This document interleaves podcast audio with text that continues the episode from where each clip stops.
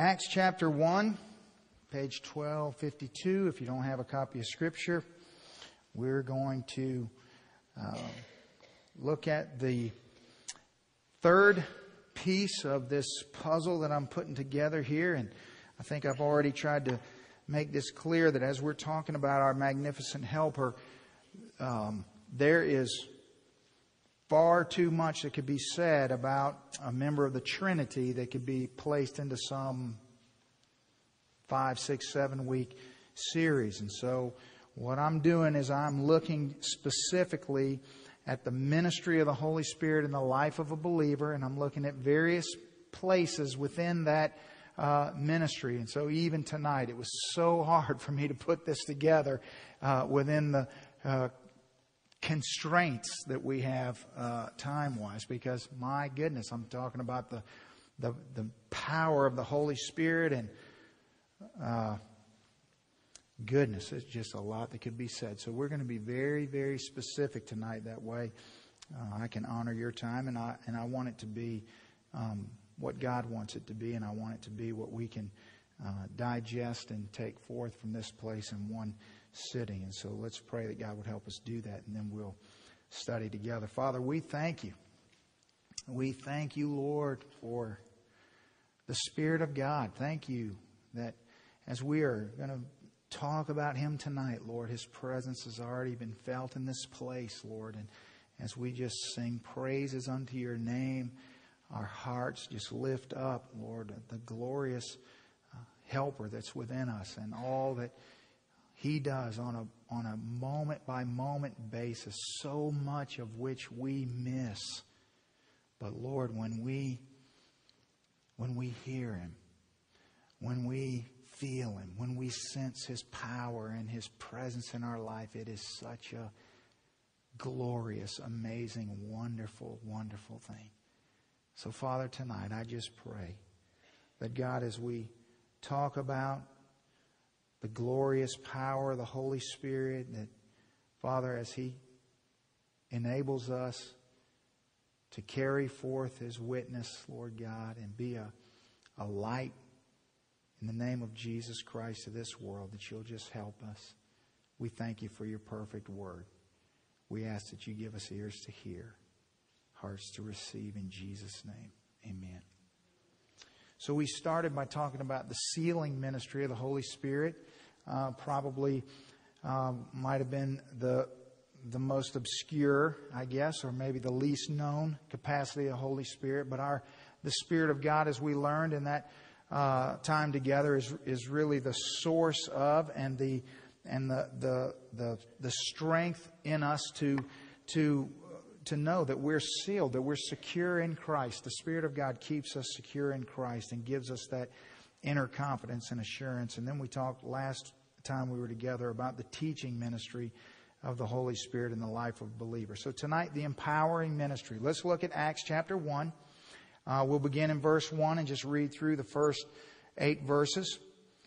Luke writes, The former account I made, speaking of his gospel, O Theophilus, of all that Jesus began to do and teach until the day in which he was taken up after he, through the Holy Spirit, had given commandments to the apostles whom he had chosen, to whom he also presented himself alive after his suffering, that by many infallible proofs, being seen by them during 40 days, and speaking of the things pertaining to the kingdom of God, and being assembled together with them, he commanded them not to depart from Jerusalem, but to wait for the promise of the Father which he said, You have heard from me. For John truly baptized with water, but you shall be baptized with the Holy Spirit not many days from now. Therefore, when they had come together, they asked him, saying, Lord, will you at this time restore the kingdom of Israel?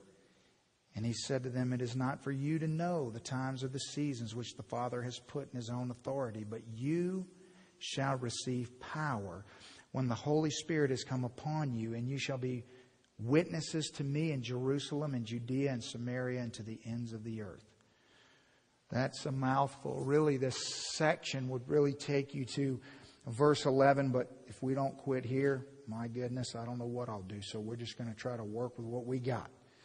Um, you know, have there ever been times in your life where you've you just felt like God, if I could, if I had the power, Lord, if I if I if I had the strength to do something or to accomplish something, or uh, if I if I could muster up the I don't know, you fill in the blank. You know, when you feel weak or you feel, you feel like you're uh, inadequate or unable or, or maybe even sometimes the, the task before us seems so daunting and so massive and so mighty that we, we think, Lord, how's this ever going to get done? How am I going to get through this? Sometimes it's how am I going to survive it? Other times it's how am I going to accomplish what I need to accomplish? I mean, listen, it would be ridiculous for any of us to uh, pretend, even for a moment, that uh, our lives are not filled with times where we could very easily be overwhelmed. And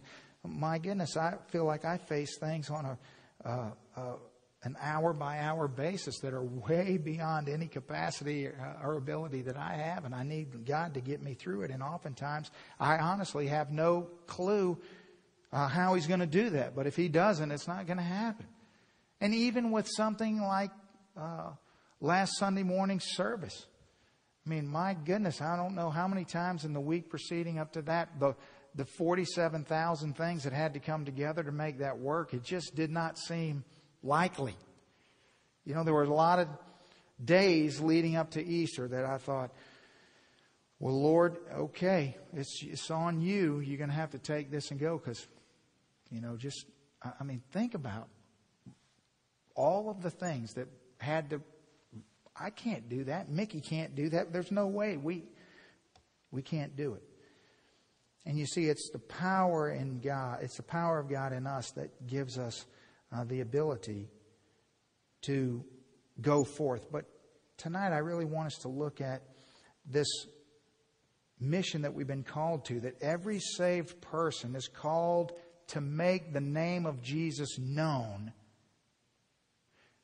throughout the place that you find yourself, your immediate context, beyond that context, and to the uttermost ends of the earth. And it, honestly, it seems a little bit,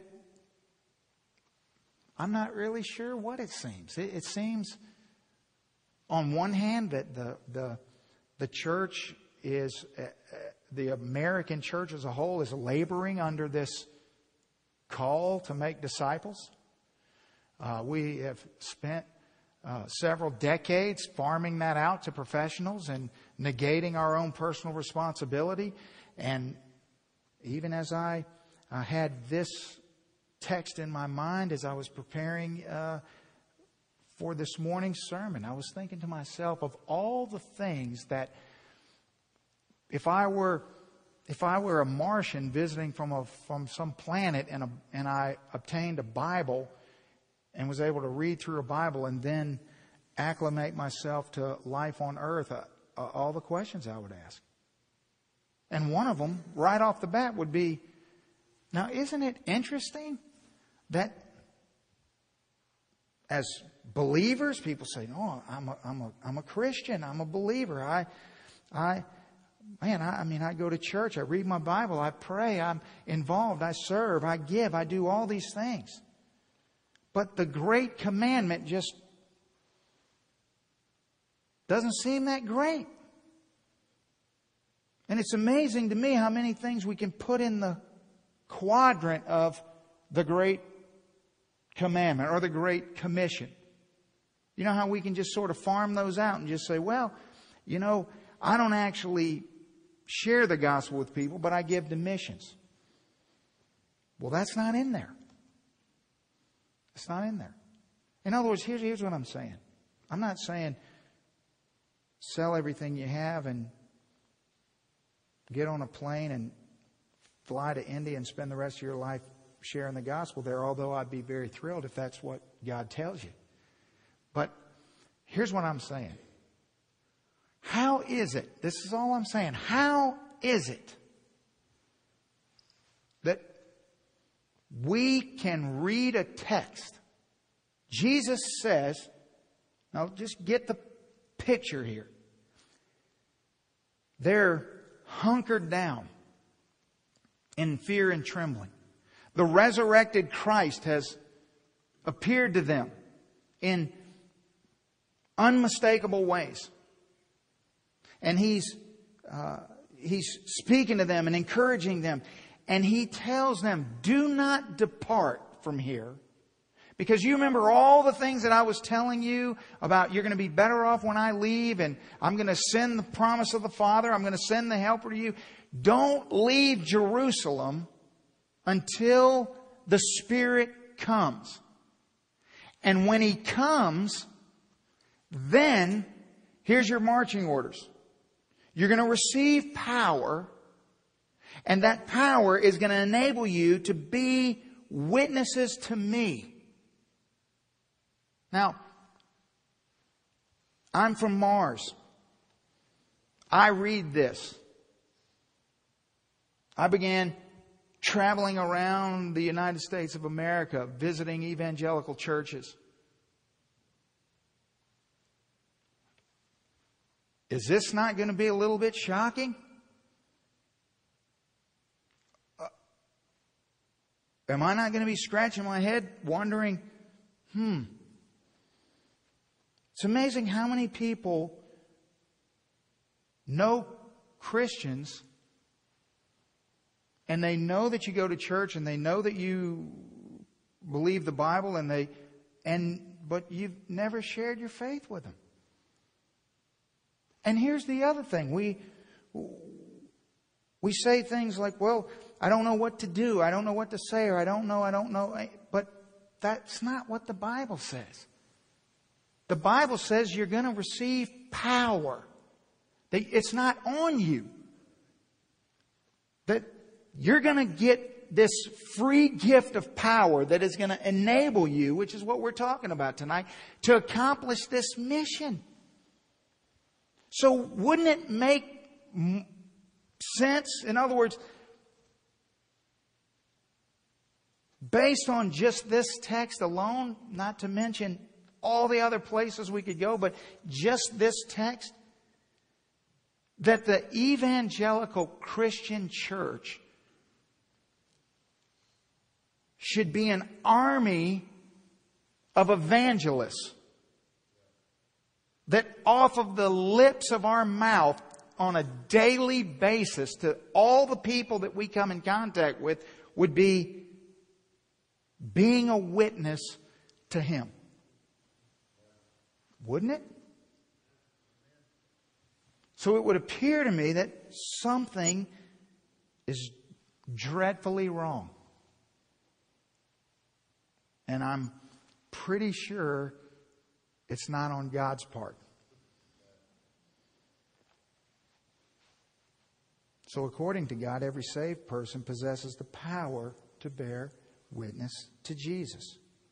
So, if you would say tonight, well, Tony, I, I really wish I had more power in my life. Well, the good news is, uh, I guess the bad news is that that's never going to happen. Because if you're saved, you already have all the power you're going to get. The good news is it's all the power you're ever going to need. You already have it. You don't need anything else. It's already there. So the question is how do we activate the power that we already possess to accomplish specifically this mission to which we've been called? That's really just the, the, the narrow scope that I want us to address tonight. So, number one, why does the Holy Spirit empower our witness? Now, I understand this ought to be painfully obvious, but I think it's worth having a short discussion about. Why does the Holy Spirit empower us? Well, obviously to fulfill the mission that Jesus gave to us as His body, as His bride, as the church. That we are to carry this witness that we possess to the ends of the earth, to all people in all places in every generation. Now, when we get to Luke 24, and Luke deals with the Great Commission, I'll read this to you. These verses won't come up, I don't think. But in Luke 24, as Luke winds up his gospel, here's what he says. Then Jesus said unto them, These are the words which I spoke to you while I was still with you, that all things must be fulfilled which were written in the law of Moses and the prophets and the Psalms concerning me. And he opened their understanding that they might comprehend the scriptures. Now watch what happens.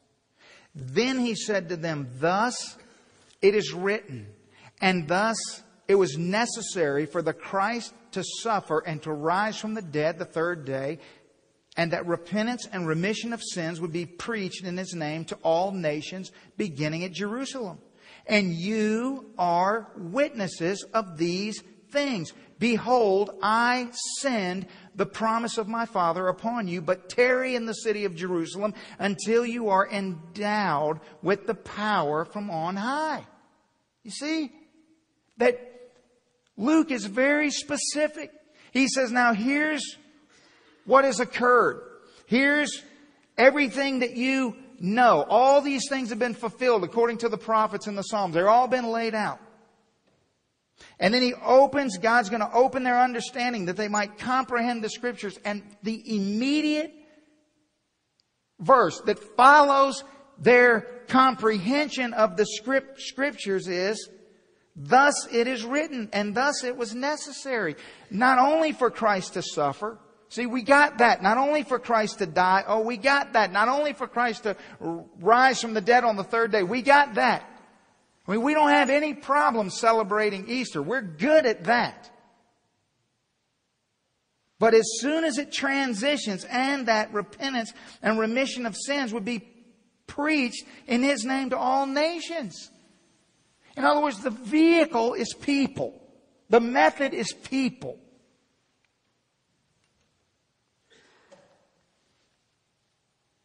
You're witnesses of these things.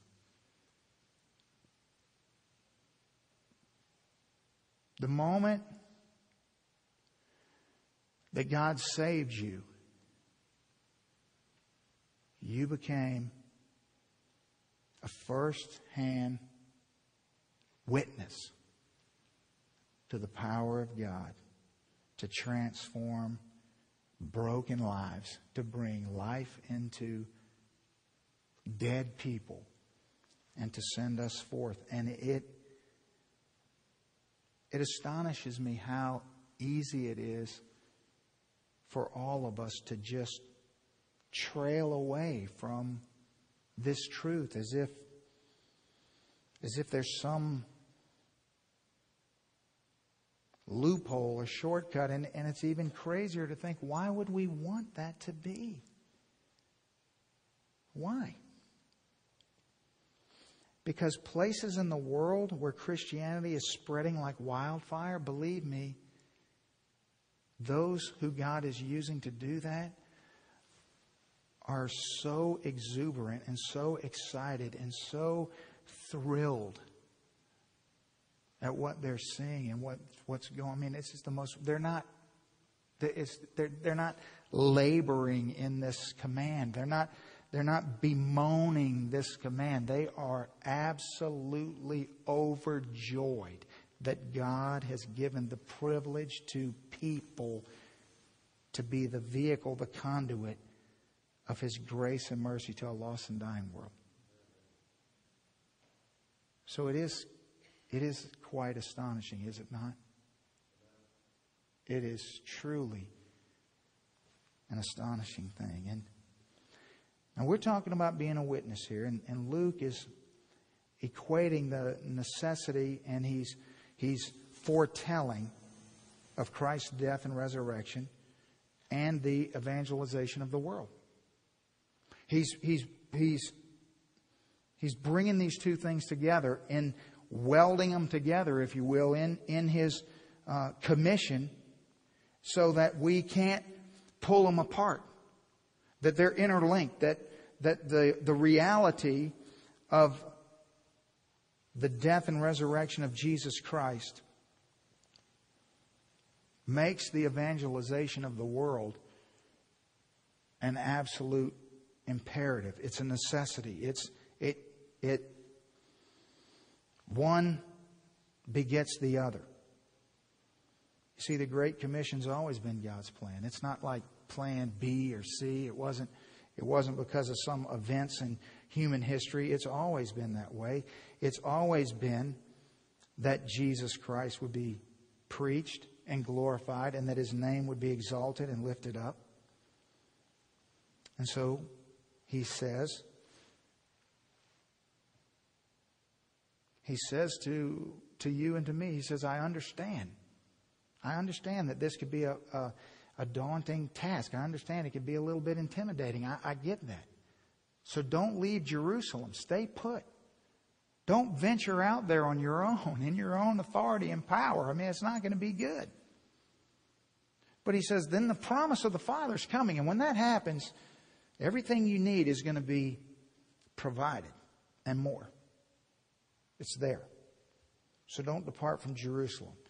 But when you receive it, you go. So that's the why. Number two, well, when? When does the Holy Spirit empower our witness?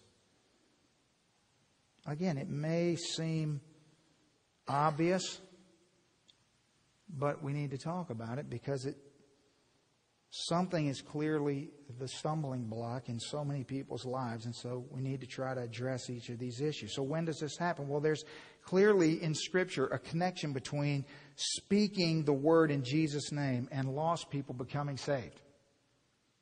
It is a connection between uh, the, the Word of God and hearing. There's a connection between the, the preached Word of God and the receptive nature of the human heart, the condition of the soil of the heart. Uh, there's a, there's a, a connection you can draw a million different ways, but the connection exists between the speaking forth of truth and the salvation of lost sinners.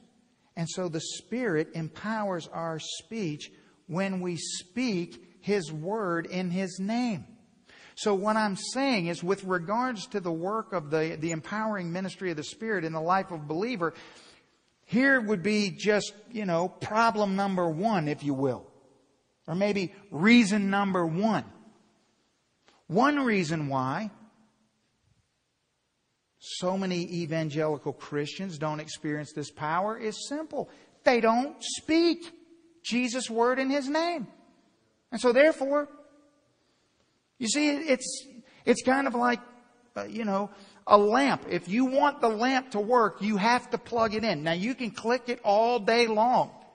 You can kick it and throw it and change the bulb and rewire it and paint it, take it to the store and exchange it and come back. You can do everything you want to do to it. You can study it, draw it, you can, but if you don't plug it in, it's not turning on. And so we can, we can, we can get all sorts of theological information. We can hear wonderful sermons. We can be challenged by glorious Sunday school lessons. We can read all the books we want. We can do all the things in the world. But if we don't open our mouth and speak forth the Word of God in His name and in His power, it's not going to happen. You have to open your mouth and talk. And so if, if you say, well, you know, I, I just try. In other words, I guess the starting point is where it always is. Is the Bible true? Don't skip that step. Just stay there for a second. Is it true? Is every word in this book true? And if the answer is yes, then okay, 99.9% of our problems just got solved. If it's true, okay. Then, then all I need to know now is what does it say? And I'm ready to go. Right? Yeah. But if we don't go there first and we start thinking about, well, how, but you're, you're skipping a very important step. You see? In other words, if I come up to your house, I want to visit you, and your house is fenced in. And so me and my wife, we drive up to your house and we want to, we want to visit you and, uh, you know, you're inside and I can see that glorious doorbell right up there on the front porch, but I'm outside the fence. And because I have studied under the master of all masters, Joe Wirtz, he's taught me this. You just don't roll into somebody's yard without testing. So we shake the gate. At which time a very large, hungry, four-legged animal comes out from the abyss. And so Lisa and I then commence to this elaborate strategy of how we're going to enter the gate, get to the doorbell, to get your attention, to visit you. And so probably it's going to go like this, okay? Lisa's going to distract him while I hurl myself over the fence like a giant milk bone and run like crazy for the button so I can press it to get your attention. And so we come out with this elaborate, but isn't, we missed a step here, didn't we? The first question is, does the dog bite? Because if the answer is no, then all this stuff we're doing is worthless. If he's just a big pile of mush and all he wants to do is lick me, then we don't have to have this conversation, do we? Do you see, this is what happens when we skip steps, when we just come to conclusions, we're skipping over things. Is it true? Yes or no? And if it's yes, then whew, take a deep breath. Go, okay, it's true. Now what does it say? Okay, it's true, and it says this. Good. Now I'm ready to go. But what we do is we don't ask that question and we start coming up with these elaborate ways to accomplish things that God didn't say. He said, preach my name. Speak of me. I'm going to give you power. So go out there and do it. Do it where you live. Do it in your community. Do it in your nation. Do it around the world. Participate in all those ways, as many ways as you possibly can. Do that. Notice the connection between transformation and actually verbalizing that which you know to be true. Acts chapter 4 verse 4, however, many of those who heard the word believed. You know, it didn't just say, well, you know what? There was many people, they believed. It could have said that, but it didn't. They heard the word and they believed. And the number of men came to be about 5,000. You see, they got saved because they heard. But in order for them to hear, someone had to speak. And if someone doesn't speak, then they don't hear. Acts chapter 6 verse 7, then the word of God spread. It spread and the number of disciples multiplied greatly in Jerusalem. And a great many priests were obedient to the faith. Isn't that amazing? What spread? The flu, it wasn't spreading. It was the word that spread. And how was the word spread? It was spread because it was spread from person to person, from household to household, from, from brother to sister and sister to brother, and around the way it went. And it is amazing what happens. So I always think to myself, I think, Lord, so if I spend 20 hours studying, digging and searching and praying and pleading and mining and and God, if you give me something to say, and Lord, I I stand up on Sunday morning and I pour myself out like a drink offering everything that's within me. And it stops here. What have we really accomplished? In other words, is that the point? Is the point for us all to just be a big group of depositories and to just keep depositing more in and more in and more in. But for what purpose? What's the point?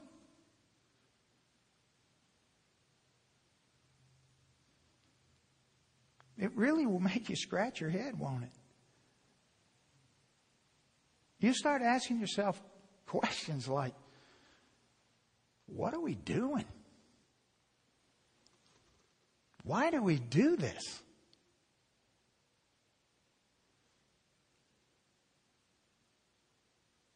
Because let me tell you, there's a whole lot easier ways to just transmit information and to make people feel good or satisfied or whatever the case may be. So, number three, how does the Holy Spirit empower our witness? How? How does that happen? Well, I think to understand this, when we look at verse 8, you will receive power when the Holy Spirit has come upon you, and you shall be witnesses to me. We just need to think about this for a moment. You shall be witnesses to me. Not, not advocates, witnesses. There's a specific difference between being an advocate for something, a proponent of something, and a witness of something. An advocate is, I think, the role that we tend to embrace or gravitate towards as a substitution. An advocate would be one who maybe argues on behalf of another. An advocate is, is one who speaks with understanding and logic in a persuasive nature to try to convince another person about something. But that's not what it says. Now, that may sound good to you, but that's not what you're called to be. Persuasive speech is not what you're called to have. It, it may be helpful, but that's not the end goal. And you are to be advocates, and I am to be an advocate. But again, that's not the point. We're to be much more than an advocate, and that would be to be a witness. A witness is one who has seen something. That's totally different from merely being an advocate, isn't it? A witness is someone who's experienced something. A witness has some firsthand information about that which they're speaking, which was the reason why a witness is called upon for testimony. Now, sometimes an advocate is called upon for testimony, but an advocate is only a support mechanism around a witness. Right? You remember Matlock?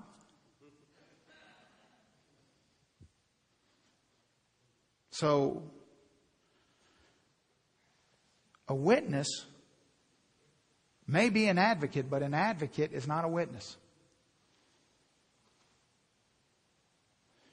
A witness speaks as one who knows. To be a witness of Jesus, you got to know Jesus. That's why you have to stay in Jerusalem until you receive power. Because if you leave prior to the power, all you can do is be an advocate, and that's going to be of little good. Because the scripture is filled with advocates who amounted to nothing. It's witnesses that have power. So you're going to stay until the promise of the Father comes upon you, and then you're going to be a witness. You, you can't divorce the two. You got to have the power to be a witness, but you got to be a witness to be effective.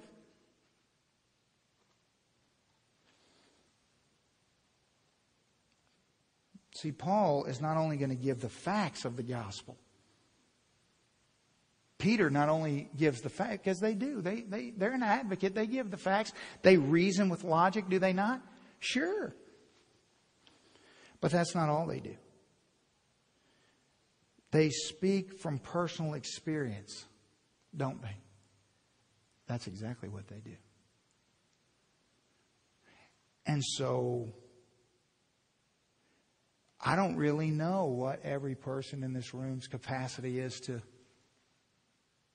speak forth the, the Word of God in Jesus' name and in His power. I don't know what your level of understanding is, but just based on the fact that it is a Sunday night, number one. And number two, again, is an irrelevant conversation because if the Bible's true, and that's what it says, if you're saved, don't you got something to say? Yeah. I mean, it just sort of comes with the territory, doesn't it? So, how does this work for us? Well, the Holy Spirit's going to empower our witness by removing. One of the ways He's going to do this is He, he, removes all doubt about our salvation. You see, the Spirit of God in His sealing ministry is going to give us assurance of our salvation, which is going to thwart our fear. Which is always why. If you, I mean, I, I mean, trust me, I go through this every eight weeks. I say to my starting point class, it's real simple. What is the number one greatest danger? What is the most obvious and common way that the process of sanctification is ground to a halt in the life of a believer? It is bar none the doubt of your salvation. If you're doubting your salvation, your spiritual life is in quicksand. You're not moving. Because, my goodness, it's a scary thing. You don't know if you're supposed to wait in Jerusalem or not. I mean, let's just, let's just pretend for a second. What if they wouldn't have listened to Jesus and just rolled out? Said, you know what, we'll, we'll get the promise of the Father later. We'll just go out on our own. We'd have be having a totally different conversation right now, wouldn't we? Yeah. And so when you have assurance of your salvation, which comes through the sealing ministry of the Holy Spirit, then the grace of God and His goodness towards us, He, he does, he, he gives us everything we need so that we may be bold. I mean, He, he called us to do something. And so He's not just going to kind of provide, He's going to give us everything. And you know what? You're different from me and I'm different from you. And across the span of this room, God's taking care of every nuance and detail and circumstance and situation in your life so that you can do this in your own way. You see, you won't do this the way I do this and I won't do this the way you do this. And that's okay. You know what? Because what's the command? Just be a witness. That's it. Just be a witness of what you've experienced. Your story is not my story. My story is not yours.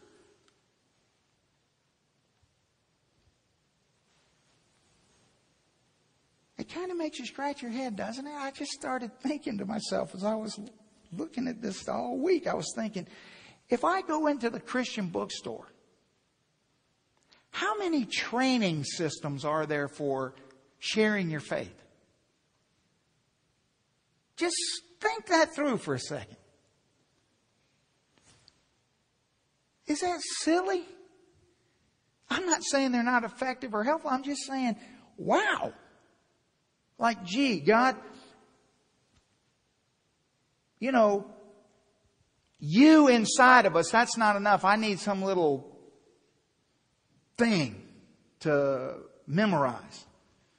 Just tell your story. That's all. That's, that's what God's saying. So he empowers us by removing all doubt. Romans chapter 8.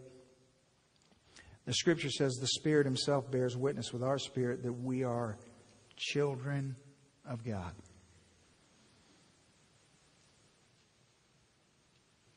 Is that true? Because if it is, then what are we afraid of? 1 John chapter 4, by this we know, we know that we abide in him and he in us because he has given us his spirit. All right, so let's just pull all this together by thinking about this for a second. This issue of being a, an advocate versus a witness. If you if you decided that uh, your family decided that you were going to go on vacation next summer, And so uh, you got together as a family and you said, okay, family, uh, we're going to go on vacation next summer. We're not really sure what we're going to do, but we're going to block out this time, and you know we're going to set some money aside. and We're going to go on vacation. And so the first question everyone's going to have is, where are we going? That's what I'm going to want to know. That's what you're going to want to know. And so let's just suppose hypothetically that it's my family, and I say, well, family, I haven't really decided yet, but I'm open for suggestions. Now that's going to set off a chain reaction of events right there. Because there's going to be very different uh, agendas proposed. But that's okay. So let's just suppose that you were in my family and that you wanted to go to Hawaii. That we got a bazillion frequent flyer miles and you can go anywhere you want to go. So Hawaii is where you want to go. Which I would say wouldn't be a bad choice. So you want to go to Hawaii. But you see, you got other family members and, you know, some of them want to go to Disney World and other ones want to go to New York City. And so here's what you can do. You can get on the internet. You can download various uh, pictures. You could even make a PowerPoint. You could print out some brochures. You could you could call the uh, Hawaii State Chamber of Commerce. You could get all sorts of information. You could get decals and you could get videos and DVDs and all sorts of things. And what you could do is on the night of presentation, you could bring all your gear in there and you could set up all your electronic wizardry and you could make your case as an advocate for Hawaii because that's where you want to go on vacation. You could do that. And it may or may not be successful depending on how well the other people were prepared. Or you could invite someone who was born in Hawaii, who grew up in Hawaii, who lived in Hawaii, who knows everything there is to know about Hawaii. You could invite them to come and testify as a witness and so instead of just looking at brochures, instead of just imagining what something might be, you could actually have someone sit down in your living room and explain to your other family members, hey, here's what it's like to walk barefoot on a black sand beach. Here's, here's how the ground trembles at Waimea Bay when 40 foot surf crashes into the shoreline. Here's what standing under a 500 foot waterfall feels like.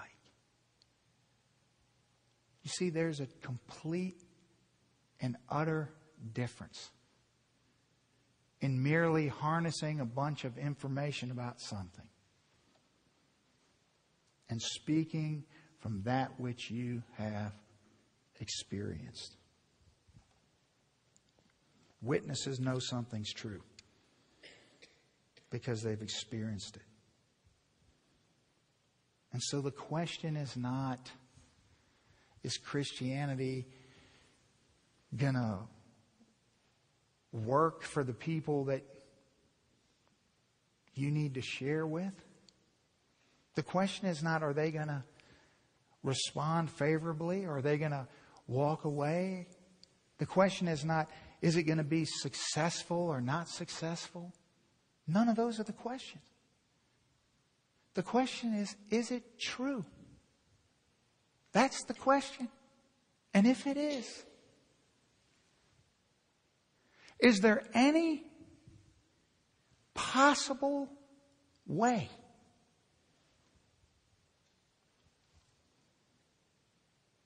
that it's not going to be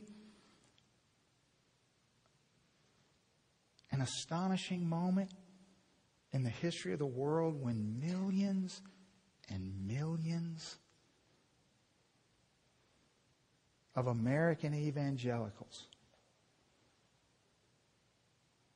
stand before God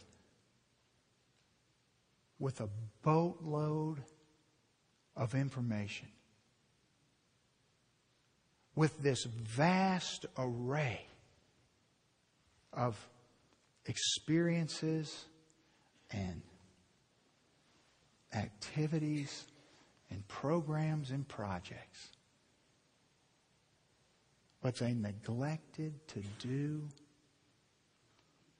the main thing they were called to do. You receive power. Power from on high to be his witness. To be his witness. To be his witness in your neighborhood, in your job, everywhere you go, in the grocery store, at the mechanic shop, to be his witness. And if you think I'm a fanatic, and if you think I'm in dreamland, and if you think this is ridiculous, will you take it up with this? Because it's crystal clear. We got everything we need. We just got to get out there and open our mouth. And know that whatever happens is up to God. But my goodness, what will it be like for those who hear, well done, good and faithful servant? Well done. Well done. Let's stand, bow our heads. Father, we thank you for your word. Lord, we're grateful that you love us so much that you pierce our hearts. You pierce them, Lord. You just pierce my heart thinking about this passage. How many thousands of times have I failed you in this arena? God, you love us so much that you refuse to leave us where we are. You're always pressing us to be more than we are today. To move forward in our growth in the likeness of your Son. Thank you, Lord. Thank you. You're such a wonderful Father. You're such a great, amazing, and mighty parent. You just walk beside us you take us by the hand and you say, okay, okay. There's no condemnation for those who are in Christ Jesus. Now come on. Let's go. You open your mouth and I'll do the rest. Thank you, Lord. Thank you. So grateful. So thankful. So, Father, as we respond to you in whatever personal way we need to. God, may you be glorified in our honesty and our transparency before you. For your glory in Jesus' name.